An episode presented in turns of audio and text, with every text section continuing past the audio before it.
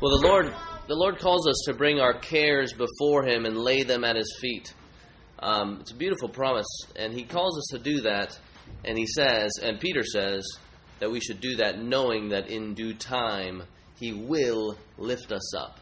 It's a guarantee, it's a promise that God says that when we do these things, He will indeed, in due time, uh, lift us up. So let's go to the Lord again in prayer and bring our concerns before Him. Our Father in heaven, Lord, we recognize that you are a good God, an inviting God, a perfectly loving God who is always calling your children to come near your side, to be ministered to and cared for and loved. So, Lord, we bring our concerns and our needs before you. Uh, Lord, first, we recognize that there are many who are suffering, whether physically in our congregation or even emotionally and spiritually. Lord, particularly we think of Aurora and a loss of a loved one, um, two of them in, even in the last number of weeks here. Lord, we pray that as your word says that we are to receive comfort from Christ, Father, we pray that Aurora and the family would know particular comfort from Jesus Christ. And we pray, Lord, that those of us too who have suffered in similar ways, that we would come alongside of her and minister the gospel to her in order that she might be uh, brought to the cross, knowing that in due time you indeed will lift her up as, lo- as well as the others who suffer in our congregation. Father, for, for the number of us who suffer from physical ailments, Lord, we do pray that, that as they go through their suffering and their hurt and their pain, that that would cause them to uh, hate sin all the more, knowing that physical ailments are a result and judgment of sin. But then also, we pray, Lord, that they would hope in the resurrection body that has been earned for Christians by Jesus Christ, who died and was raised again. So, Lord, we pray that even as we are, to some degree, are heading and moving towards um, a physical bodily death, Lord, we pray that we, our ultimate hope would be in the bodily resurrection, and especially in following Jesus' train, our Lord and Savior. So, Lord, we bring these issues before you, and we pray, Lord, that by your Spirit you would indeed bear us up. Bring us to the Savior, we pray, by the power of your Spirit. In your name we pray. Amen.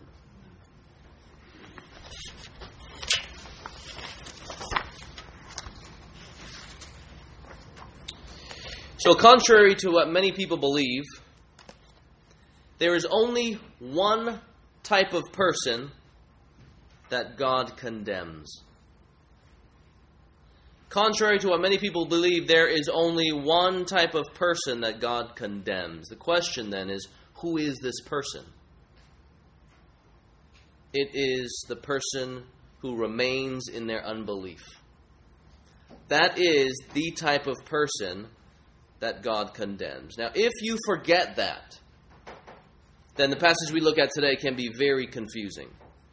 Our series through the book of Genesis brings us to the destruction of two very wicked cities and the surrounding cities of that particular valley. Those two cities are Sodom and Gomorrah. Our book, Genesis, that we're walking through, is written by a man named Moses around the time of Exodus when the Israelites were leaving Egypt. Uh, so not only does Moses write the book of Genesis, he writes the next four books. So together you have Genesis, Exodus, Leviticus, Numbers, and Deuteronomy. Those five books are known as the Pentateuch. Penta for five, and Tuk basically is uh, a word that refers to the law, the Hebrew word for law. So he wrote the first five books. So if you have your Bibles, go ahead and turn to Genesis chapter 19. and as we walk through this passage, let me just say, as other people have noted, this passage is rated R. Um, and oftentimes, in many portions of the Bible, you have very rated R sections. Uh, but we have the conviction that all of God's Word is useful for us. All of God's Word is instructive for us. And just as Israel would read the law to the people, so we do the same, and we don't want to excuse some of it. we don't need to shy away from it because we know that it is indeed useful for us today. Genesis chapter 19 opens in this way. Look at verse 1.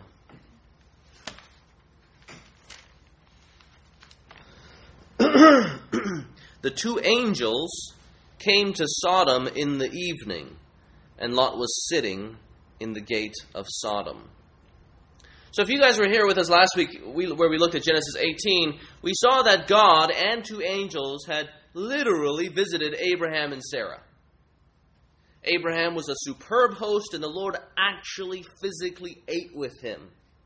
The only person in the Old Testament who ate with the Lord.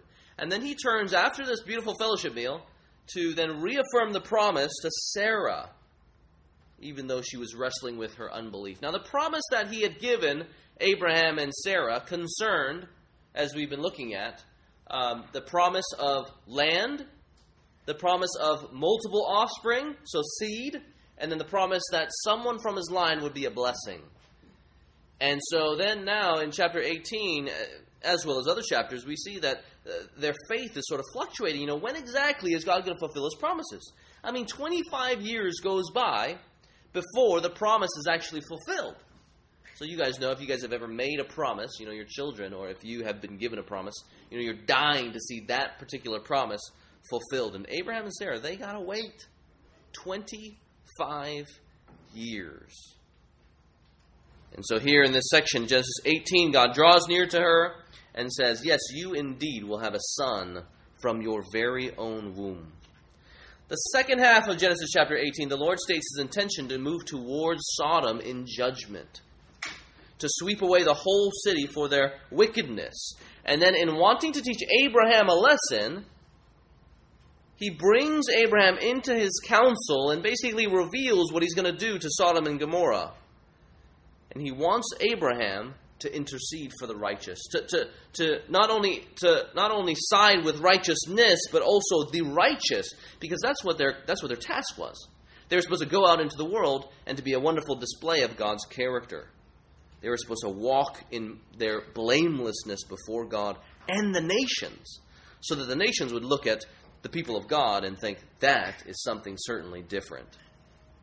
Thank God Abraham does. He pleads that the Lord would not sweep away the righteous with the wicked. And he prays, you know, if there are 50 are found, if there are 45 found, if there are 30, 20, and 10. And the chapter ends with the Lord and Abraham simply going in their separate directions. But God still had plans to judge the city. Remember, God was going to determine and to know and then to weigh the situations, the outcries that were going up to him as it says there, that the outcry had risen up to God's ears and it had grasped God's attention. And so he goes down, wanting to administer perfect justice amongst the people. He goes down to Sodom and Gomorrah. And so the angels are sent there. And remember, Genesis chapter 18, Genesis chapter 19 are sort of drawn out as uh, contrasts. The Lord approaches Sarah and Abraham in the daytime, in the light of day, but here it says that the two angels came to Sodom in the evening, and literally it's just darkness. And Lot was sitting at the gate of Sodom. So we know that this cannot be good. This cannot be good. This is not something we do today, right? So we can understand this. If we wanted to get a picture of what the Christian genocide is, what it looks like that's going on currently in Iraq, we don't generally say, let's just go to Iraq in the middle of the fighting and figure out what's going on. But the angels here are going, descending into the middle of this very wicked city. So tension is rising here from the very first verse of chapter 19. Verses 2 and 3. When they get to the city, Lot bows down to meet them and he says, Look, please stay at my place, he says. And they said, No, we'll, we'll stay in the town square. So they're saying, really, we're going to stay in the center of this particularly wicked city. And so we know something bad is going to happen. And if you've been reading Genesis with us for the last number of weeks, you know that this is certainly coming. I mean, the life of Abraham here is really, God is holding out for us as a practical example of what it looks like to walk by faith and not by sight. And contrasted with Abraham is not only Sodom and Gomorrah, but also Lot and Lot, we see, has this inkling towards Sodom and Gomorrah, and he's he's inching towards Sodom and Gomorrah. So in Genesis chapter 13, right, when Abraham and where Abram, that's what he's called then, and Lot are in this land, the land can't support him. Abram says, "Look, you go ahead and pick the land that you want." Lot was his adopted nephew. So Abram says, in deference to him, he says, Look, you choose where you want to go. And, and Lot chooses with his eyes. He chooses as he lives by sight. Genesis 13:10 says, "And Lot lifted up his eyes and saw that the Jordan Valley was well watered everywhere, like the garden of the Lord." Now you would figure that that would be something good. It's also well watered, like the land of Egypt, it says, in the direction of Zoar. And then Moses says, This was before the Lord destroyed Sodom and Gomorrah. Not good. He's inching towards Sodom and Gomorrah. He's living by sight and not by faith. But already from Genesis 13, Lot is setting his sights on Sodom. But not only does he set his sights on Sodom, he settles among Sodom. It says there in Genesis 13 12 that Lot settled among the cities of the valley and moved his tent, uh, moved his tent as far as Sodom. And then again, Moses says the men of Sodom were wicked, great sinners against the Lord. Sodom was known for their unrighteousness, for their social oppression. And it is that that captures the attention of the Lord Almighty. It is that that brings down the Lord so that he might administer perfect justice. A justice that's always informed by his 100% love and 100% knowledge and 100% wisdom. And so we know as Christians that his timing and his judgment is always good, even though we might not quite understand it. Genesis 18:20 says, "Because the outcry against Sodom and Gomorrah is great, and their sin is very grave, he goes down." So let's see what uh, Sodom's hearts, the men, do to these angels. Look at verses 4 and 5 of chapter 19.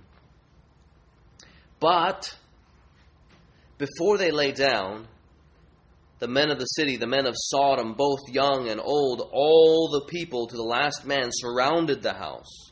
And they called to Lot, Where are the men who came to you tonight? Bring them out to us that we may know them. You see how pervasive this wickedness is? That's so absolutely clear here. The men of Sodom, both the young and the old. So all the categories coming out. All the people. And then it says, to the last man. So here we're reminded of when Abraham was pleading before God. You know, if there are 50, if there are 45, if there are 30, 20, 10, there are not, apart from Lot, there is not even one. All of them, to the last man, they're surrounding this house. They're asking them to bring them out. It's pervasive wickedness. What is the form of the wickedness? He says there, that we may know them. Um, now, again, I said that this was rated R, so some of you guys might be having interesting conversations with your children on the way home, um, but we need not shy away from it. This, when it says that they may they want to know him, what they're talking about here is explicit sexual interaction with these men. Explicit sexual interaction with these men. It's a sexual act. To know, it summarizes the sex act. Now, some have argued that, oh no, what's really not what's what's going on here isn't the sin of of sex here, man and man, it's referring to inhospitality. That's what they were guilty of. That certainly is what they were guilty of, but here that's not primarily what they're guilty of, and the text tells us exactly that. They want to know them. So Genesis 4 1, I mean, it's clearly established that the word know can carry both connotations of just knowing information about a person, but then also, very specifically in Genesis, it is talking about sexual things. Genesis 4 1 says, Adam went in to his wife and knew her again. That's what it's talking about there. Not only that, but in the flow of the context, you see what's clearly on Lot's mind here. He knows what they want, and he calls their desires wicked. You know, I mean, do we ever call somebody wicked who simply just wants to get to know us? No, we don't do that. He says, I beg you, brothers, look there in the text, do not act so wickedly. So they're not trying to just generically get to know these men, they're trying to do something else with them. Not only that, but we also see uh, that sex is in the mind of Lot based on his abominable, horrible plan. It is just shocking to see how he responds here. He says, Behold, I have two daughters who have not known any man. There he's not talking about they haven't actually intellectually gotten to know somebody. He says, Let me bring them out to you and do to them as you please. But this is this is mind-boggling here. He's saying that they are still virgins. Lot's daughters at this point in time were engaged to be married. They are engaged to be married, and in that culture, they were basically considered married. Uh, to the point where Lot's soon to be sons in law were considered already his sons in law, as we go on and see later on. So their wickedness is playing itself out in the realm of the sexual, specifically here, homosexual rape.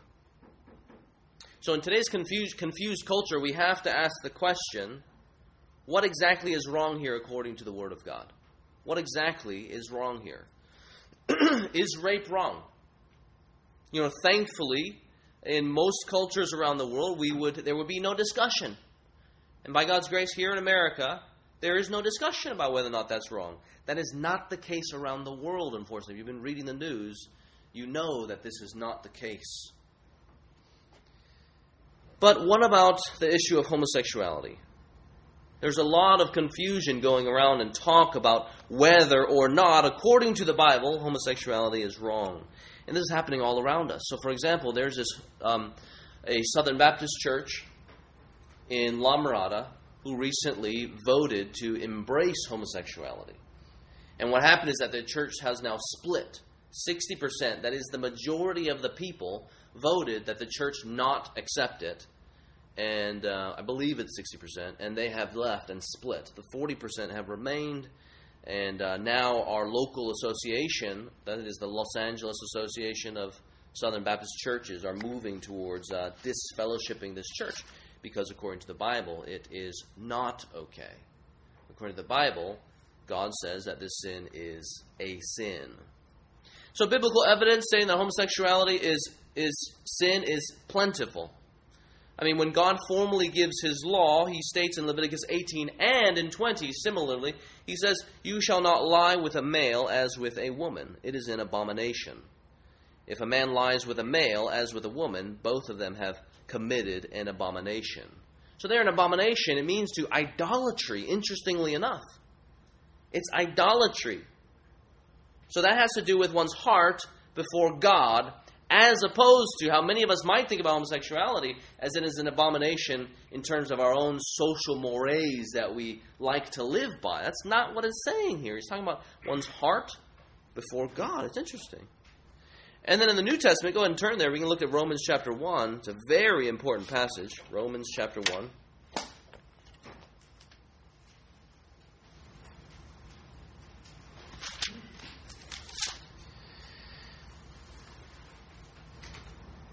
And this passage not only addresses the sin of homosexuality, but sin in general.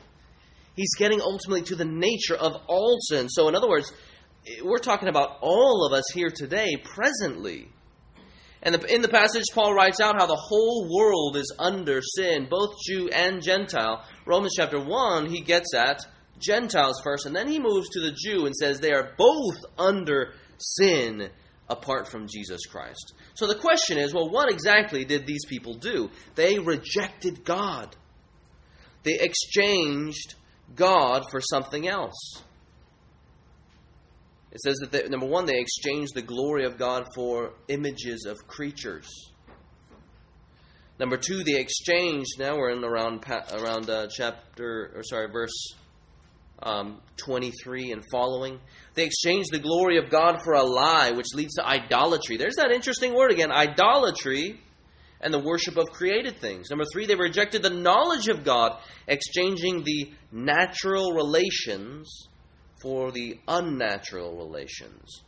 In verse 26, go ahead and look there. It says, For this reason, that is because of these things, God gave them up to dishonorable passions that they already had that was already going on in their hearts.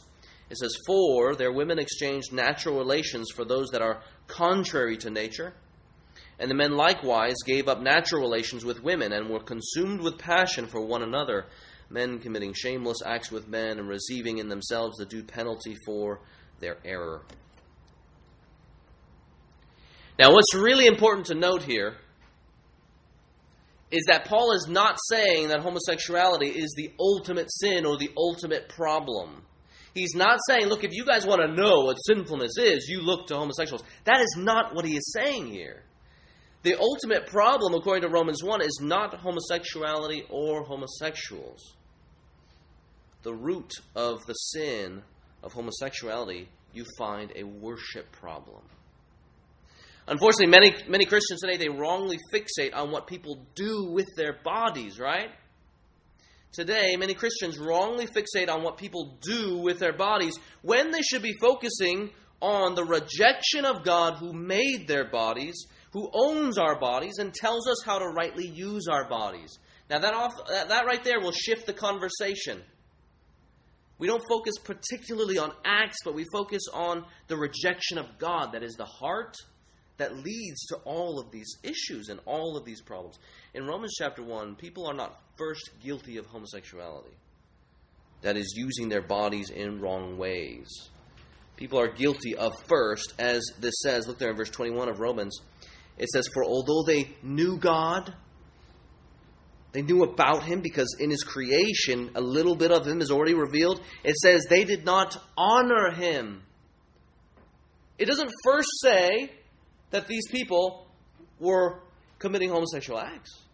It says that they did not honor God, nor did they give thanks to God, but they became futile in their thinking. It's interesting, isn't it? That there, what's driving this are heart issues and thinking, and then it works its way out into the physical.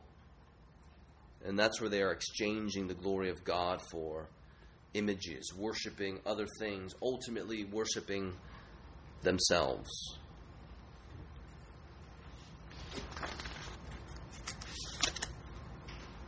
So that is what their main problem was, and it evidenced itself in all sorts of ways. I mean, certainly they were engaging in sexual immorality. So, Jude, verse 4, he confirms that they had indulged in sexual immorality and pursued unnatural desire. But you've got to see that this is one manifestation of a larger heart problem. So in Ezekiel 16:49, Sodom's problems are summarized in other ways. He says, "Behold, this was the guilt of your sister Sodom." So so in the passage here, Ezekiel, God through Ezekiel is delivering this prophecy and he's saying that you Israelites are actually just the same, even worse than Sodom. And then he goes on and says, Behold, this was the guilt of your sister Sodom. She and her daughters had pride. There's this book that uh, some of our gals read called um, The Secret Thoughts of an Unlikely Convert. And there, this woman, she is now a pastor's wife. Formerly, she was a uh, professor, a chair of queer studies, and she was a lesbian and she had she had then converted to Christianity, and now she's a pastor's wife. She wrote her her basically a, a, a, detailed expression or explanation about how she became a Christian, and she recognizes that her number one issue at the end of the day was pride. It was not lust, although for some it certainly is lust, but for her it was pride. God also says that Sodom had excess food and prosperous ease, but they did not aid the poor and needy. So here, this is social oppression in a number of different ways. Now, we as Christians know what this is like, don't we? I mean, for our fundamental problem to be a worship problem. We know what this is like. What we do with our bodies, homosexual or heterosexual, is secondary. That's secondary. And you know how we all can tell if we struggle to understand this? Let's say at family parties, you show greater concern for your non Christian relative who is a homosexual than for your non Christian le- relative who is living with someone from the opposite sex. You, know, I assume that some of you guys are related to people who are expressing themselves in this way. And maybe when you're discussing with other Christians in, you know, your family parties, you show more concern for your relative who is living, who is a, not a Christian, and living their life as a homosexual, as opposed to your friend, your relative, who is not a Christian but might be a heterosexual and living eh, with his girlfriend or his boyfriend. That's how you know you don't quite understand it that this is a heart problem that is shared by all sinners. Romans chapter 1 speaks about man in general. Romans chapter 2, where the Jews are under the same indictment as the pagans there in chapter 1, that's humanity in general. We all share the same problem. So if you know what it's like to express concern for that, let's say in that party illustration, in that moment you could possibly, maybe, possibly, be caring more for that person's relational status between your family and society than their standing in relationship before God. That's probably what one would care about more if they are showing themselves to do that. The truth is that apart from Jesus, that relative and you are fundamentally the same. That's incredible, isn't it? That when you boil it down, our hearts are exactly the same. So don't think, you know, if you want to truly love your friend or love your relative who is not living according to God's ways, don't think for a second that you are somehow different from them simply because you use your body to sin in a more generally accepted way than they do. You are the same. If you think that the non Christian homosexual is somehow in worse spiritual shape than a non Christian heterosexual, let 1 Corinthians 6, verse 9, rebuke you, which says, Do you not know that the unrighteous will not inherit the kingdom of God? Do not be deceived, neither the sexually immoral. That's everyone right there. Nor idolaters nor adulterers, nor men who practice homosexuality, nor thieves, nor the greedy, nor drunkards, nor revilers, nor swindlers will inherit the kingdom of God. These folks in each of their categories do not inherit the kingdom of God because they all share the common trait of having a heart that rejects God. And before God, whether the homosexual or the thief, they share the same fundamental position. Apart from the blood of Jesus, they have no salvation, and they are underneath the judgment of God. Uh, as we seek to love our neighbors, realize that until you find yourself identifying with, let's say, your homosexual relative who's not a believer, until you find yourself identifying with them in heart issues, you're not going to be able to minister to them in a way that God intends for you to. If you're constantly thinking about that their sin is so vastly and so fundamentally different from yours, then most likely you'll be so concerned with their actions to the exclusion of their hearts. How do you minister to someone like that if you, you don't know what it's like to be a sinner? And when that happens, your aim will most likely be behavior modification. Salvation for that person, at least as, as so far as you understand it, is them not doing something instead of a heart that submits to Jesus Christ and acknowledges Him as the Lord and Savior. But when you understand this, that we share the same fundamental heart problem as sinners apart from Christ, then you'll be able to love and minister in a way that more resembles Jesus Christ. I mean, you guys just stop and think about who the people Jesus ministered to were. He ministered purposefully to the thieves, the sexually immoral. You guys remember when he goes up to the woman at the well, a sexually immoral woman? Or how he lets prostitutes come before him and anoint his feet before he dies, and that's an act of worship regardless of how dirty their past is. That's a man who knows that all of these people, the unrighteous inside and even the seemingly righteous on the outside, that they all need salvation in the same way. So if you're visiting with us and you know and you know that according to God and his word that homosexuality is a sin that is giving in to same-sex lust and acting upon those desires, um, please know that we, sh- we are saying that apart from Christ, we share the same heart problem. We acknowledge too that it is a sin not because we say it is a sin, but because God ultimately says it's a sin, just as much as being a thief is a sin. And what we all have, or again, the number one problem that you and we all share, is not what we do with our bodies, but our rejection of God who made, who owns, and who has told us what we ought to do with our bodies. That is our fundamental problem. And that, whether homosexual or heterosexual thief, a cheat, a drunkard, that's what the sticking point is, isn't it? It's the submission to God who says that actually you are not living according to my righteous standards. That's the sticking point. Whether one is a thief, or whether one is a drunkard, or whether or not someone is sexually immoral, that's what sin is. That's what Adam and Eve did. And that's what the Sodomites here are doing. They're not going to let anyone tell them what to do. Look at verse 9. This is what they say. Verse 9, but they said, Stand back. This fellow came to sojourn, and he has become the judge. Now we will deal worse with you than with them. And they pressed hard against the man Lot and drew near to break down the door. Now, the Sodomites' response is really telling, isn't it?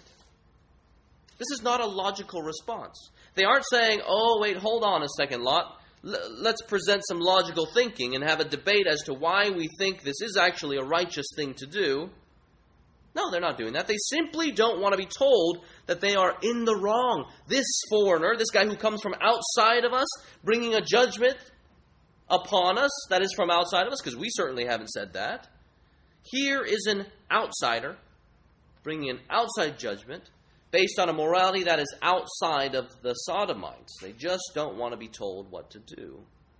And then, an effort really to free themselves from all inhibition, they kill they seem to want to kill Lot. So, that right there, folks, is a very, very accurate picture of sin. We see this in the gospel of Jesus. Christ comes to save sinners. Of course, the problem is if you must be saved, you must acknowledge yourself to be a sinner. We have to acknowledge that the God man came from the outside and he bring and he comes bringing judgment based on a righteousness that's not from us but is from outside of us and not defined by us. And we know exactly what happened with the people as they tried to rid themselves of this judge the sojourner who see he seemed to be a sojourner who now has come to judge they silence him so they think they can by killing him and hanging him on a tree Little did they know that God is merciful. And in their murdering of Jesus, Jesus, laying down his life, would earn the salvation for everyone who turns and repents of their sins and believes, whether they be a heterosexual, a homosexual, a thief, or a drunkard. He earns for them salvation, forgiveness, cleansing, right standing with God. He grants them new hearts. Because where we deserve the judgment and punishment, He bears it for us on the cross. He takes all of it. He takes our sins. He takes the wrath that we deserve. And then He receives the wrath as God pours it not on us, but on Him. And then everyone who confesses faith in that Jesus, that He indeed is Lord and Savior, and I submit my life to Him then He gives us forgiveness free forgiveness, full forgiveness, permanent forgiveness. This is divine intervention. Praise God for it. And we see it in our passage today, actually. Look there at 10. Okay, so even though Lot has made some abominable mistakes, look at what the angels do. Look at verses 10 and 11 there.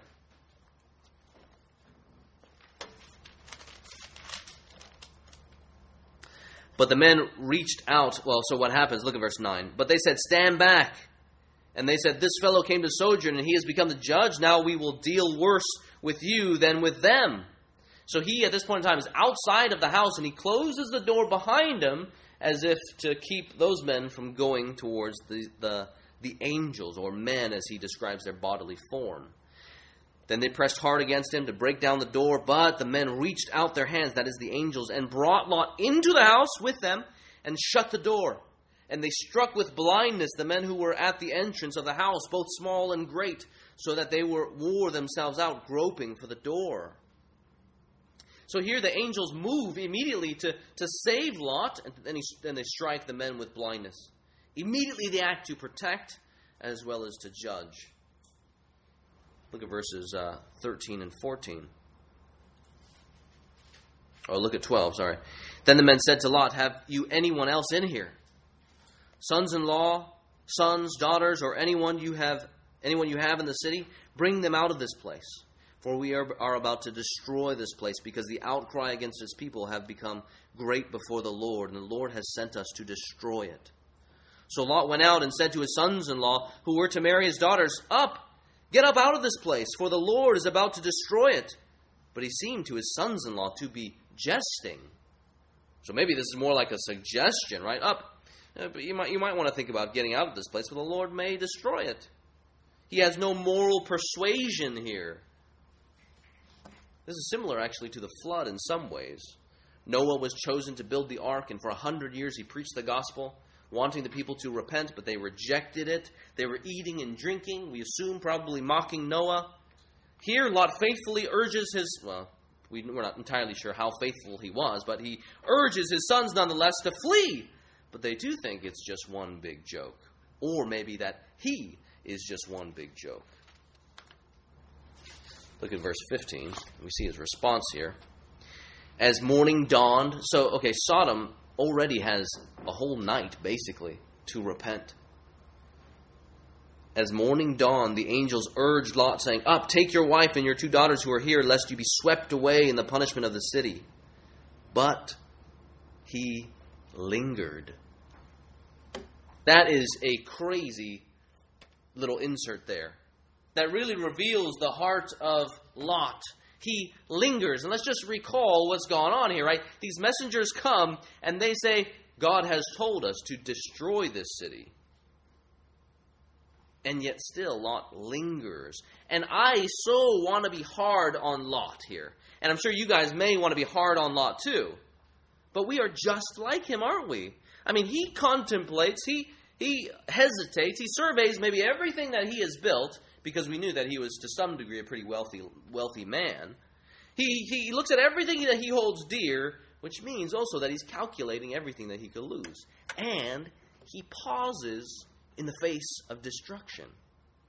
Now, if you were in his position, if you were surveying all of your belongings and all of your possessions, okay, so start surveying all of your belongings and possessions, all of your bank accounts, whether small or great, all of your relationships, all of your hopes and dreams for your children, all of your hopes and dreams for your grandkids, your own personal five year goals, your own personal 10 year old goal, 10 year goals, would you not pause just for a second? I think we would. And I think also that it means that if we would pause just for a little bit, we wouldn't fully acknowledge and embrace the fact that God has not only given us all those things, but that yet we also haven't entrusted all those things to God too. His lingering shows, possibly, that Lot was not only in the city, but in the process of being in the city, he became dangerously close to being of the city. One commentator said that Lot perhaps felt more secure inside the gates of the city of Sodom than outside of it with God. I pray that that would I pray that Lot's problem would never be our problem, that we would never linger around those things that lead to destruction, that lead towards sin. I pray that our desires would be so aligned with God's plans that when He calls us to go and to move and to flee, then we certainly would go. Thankfully, as the passage shows, even when we tend to linger, God sends us a reminder through His Word, through the Bible, through friends, through the prophets, to jolt us from our sin. And in Lot's case, look there, it's verse 16. See what happens. So the men seized him and his wife and his two daughters by the hand. So they physically are grabbing them and going, and Lot is surveying all of his belongings. The angels grab them and they go. But not only do they seize them, they set him. So Lot is in such a position where he needs to be seized and he needs to be set in order that he might survive. That also is evidence of God's mercy here. He seizes them and then he sets them. And it says right there, it's all because the Lord was being merciful to him. And they brought him out and set him outside the city. I'm going to start praying that for some of my friends, that the Lord would seize them I have prayed that the Lord would arrest certain friends in their sins. What that means is the Lord would appear to them, similarly to Paul, and that he would be arrested, that they would be arrested, come to know that they are sinful beings, uh, sinful creatures who have rebelled against God and earned for themselves just condemnation, according to the Bible, hell, and that they would confess their sins to God. But I'm now going to add to that that the Lord would seize them and set them in places where sometimes they don't even know they need to be. Unfortunately, even though the angel seize them, his lingering lingers. Look at 18. And Lot said to them, Oh no, my lords, behold, your servant has found favor in your sight, and you have shown me great kindness in saving my life. But I cannot escape to the hills, lest the disaster overtake me and I die. How does he know, with these divine messengers who are, t- who are given the charge of overseeing the destruction, that he can't escape destruction? Those angels are the ones to carry out the destruction, and yet he's negotiating here. His, li- his lingering is lingering. Behold, verse 20, behold, this city is near enough to flee to, and it is a little one. Let me escape there. Is it not a little one? And my life will be saved. So, right there, the implication is that their sin is little. This, this, many cities, as we go on to see, that uh, get destroyed here, that the whole valley gets destroyed. It's not just Sodom and Gomorrah. The implication being that this small city is actually sharing in the same sins as they. And they said, their sin isn't so bad. I mean, Lot has not learned anything from this Sodom adventure here. He already needed to, to be bailed out in Genesis chapter 14 by, uh, as he gets carried off um, from Sodom. And then here again, he needs to be spiritually delivered. So obviously, it seems. Spiritually delivered from Sodom. And yet he's negotiating. Let me stay close as possible here. But he lingered, and then he goes on and he negotiates. Remember that Lot stands in contrast to Abraham. So Lot's pleading in this chapter, right? Did you guys notice that he pleads for the chapter? Don't don't uh, destroy this little one. The angels answer in 21, Behold, I grant you this favor also, that I will not overthrow the city for which you have spoken. Escape there quickly, for I can do nothing until you are there. Therefore, the name of the city was called Zoar, which means little. You guys remember that Abraham too was pleading for a city? But he was siding for the righteous and righteousness. Lot here, he's pleading for a city so that he might live. He's concerned, it seems, with his very own self. His pleading is meant to stand in contrast with Abraham. So apparently, he certainly hasn't learned his lesson here. Look at verse 23 we see here that God destroys Sodom. The sun had risen on the earth while Lot came to Zoar. Then the Lord rained down Sodom and Gomorrah on Sodom and Gomorrah sulfur and fire from the Lord out of heaven, and he overthrew those cities and all the valley and all the inhabitants of the cities and what grew on the ground. But Lot's wife looked behind Lot's wife behind him looked back, and she became a pillar of salt So again, we are reminded of the flood, aren't we? As the Lord here rains on Sodom and Gomorrah fire and sulfur, just as he did before, as he opened up the heavens and poured out water. And Lot's wife here, too, she we assume she just kind of appears out of nowhere. We assume that she's actually a sodomite. She too is looking back with her heart longing to be over there. And so she falls in judgment when she said when it says that she became a pillar of salt, um, there is just describing how she eventually has the elements raining upon her, and I, I believe uh, turning into ash. I mean that that's stark judgment there. And then it leaves us with Abraham in verse 27. Go ahead and look there. And Abraham went early in the morning to a place where he had stood before the Lord.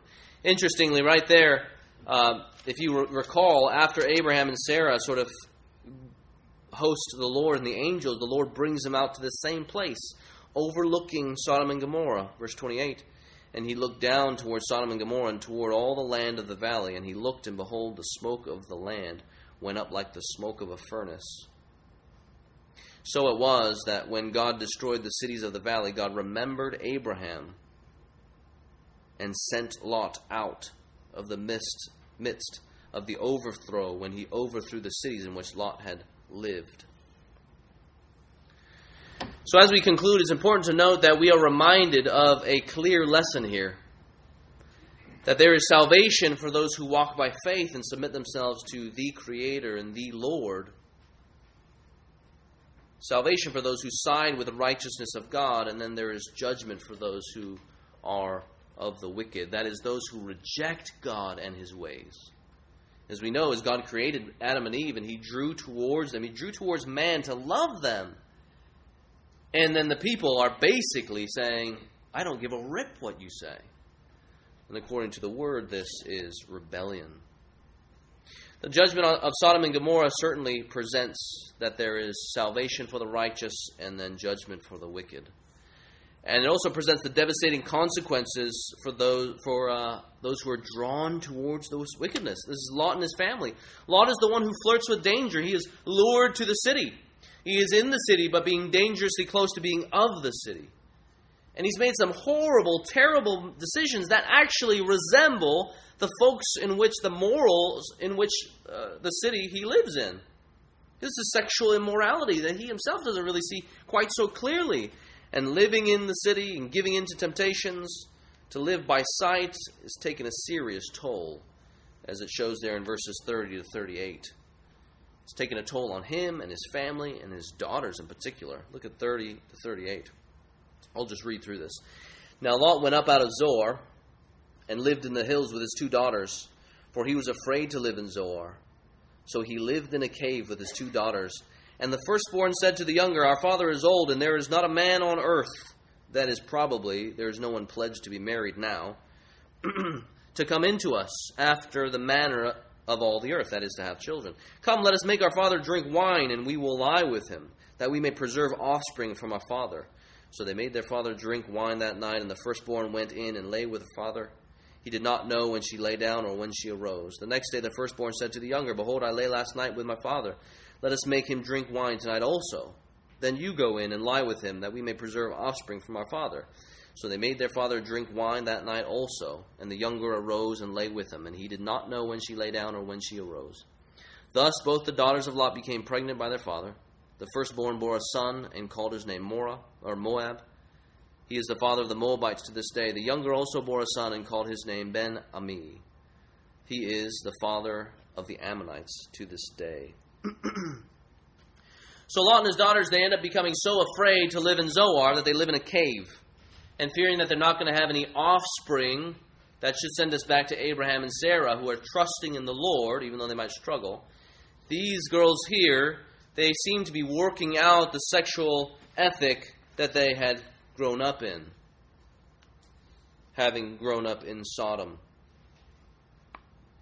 So they end up conceiving through an incestuous relationship based on the violation of their father. This is a reminder to us as a church, as a whole. Genesis chapter 19. We live in a world, but we should never be of the world. That's what faith in Christ calls us to. While we sojourn in this world, having our hopes and our hearts set on God, and God alone, trusting in the gospel of Jesus Christ, in whom alone there is salvation and forgiveness, we should be submitting our whole selves to Him. All the while, as people made in the image of God, we are to mirror to others as we walk in righteousness before others. We are to mirror others the characteristics of the Lord and Savior Jesus Christ, showing that He alone can save us from our sins. So, given that we know that God judges the unrepentant, who are those he saves? The answer is the repentant. Again, it doesn't matter if one is a heterosexual, a homosexual, a drunkard, or a thief. He saves everyone who turns from their sins and believes. The question for us today is do you or have you turned from your sins? If not, repent and believe. And there is forgiveness. We see this great divine intervention reach its climax in Jesus Christ, who walked on the earth, who became flesh, who died on the cross for sins, and calls everyone, no matter how bad they may be or may think they are, he says, free salvation for you. Look at uh, 1 Corinthians verse 6, or chapter 6. Go ahead and turn there. This is a verse that we've looked at before, verse, verse that I've certainly mentioned before. It's a verse that not only humbles us, but it's a verse that gives us great hope. 1 Corinthians chapter 6, verses 9 to 11.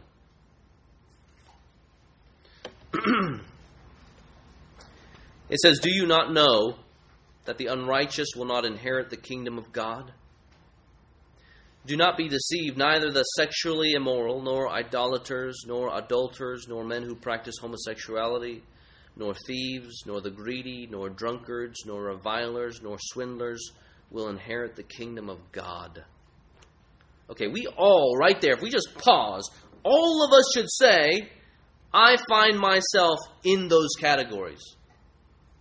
All of us should find ourselves in those categories, right? The question is, how do we be saved? How are we saved? How do we get salvation and forgiveness of sins? Paul goes on to say, and such were some of you. But you were washed, you were sanctified, you were justified in the name of the Lord Jesus Christ and by the Spirit of our God. Every single person who finds themselves in those categories today, if they fly to Christ, they receive all those things sanctification, washing, a cleansing, justification, forgiveness of sins, adoption into his family. And so he says, Such were some of you. So if there's any inkling in you to look at your homosexual friend or your neighbor or your coworker and think that they are so vastly different from you, we are severely wrong. Because we all of us stand before God as sinners in need of grace and forgiveness. Let's pray together.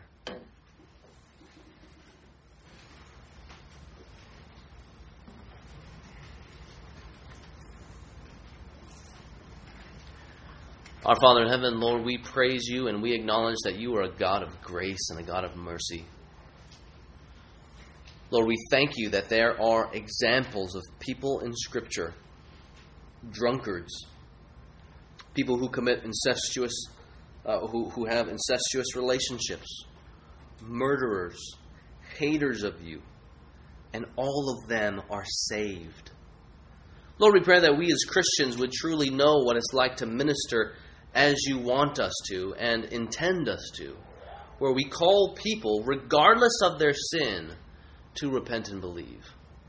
Father, we pray that you would give us a unique ability by your Spirit's power to know other people and know them because we know ourselves. That we look at our own hearts and we recognize that we fundamentally, apart from your working, uh, the working of Jesus Christ and the movement of your Spirit, Lord, we share the same exact heart as everyone else on the planet.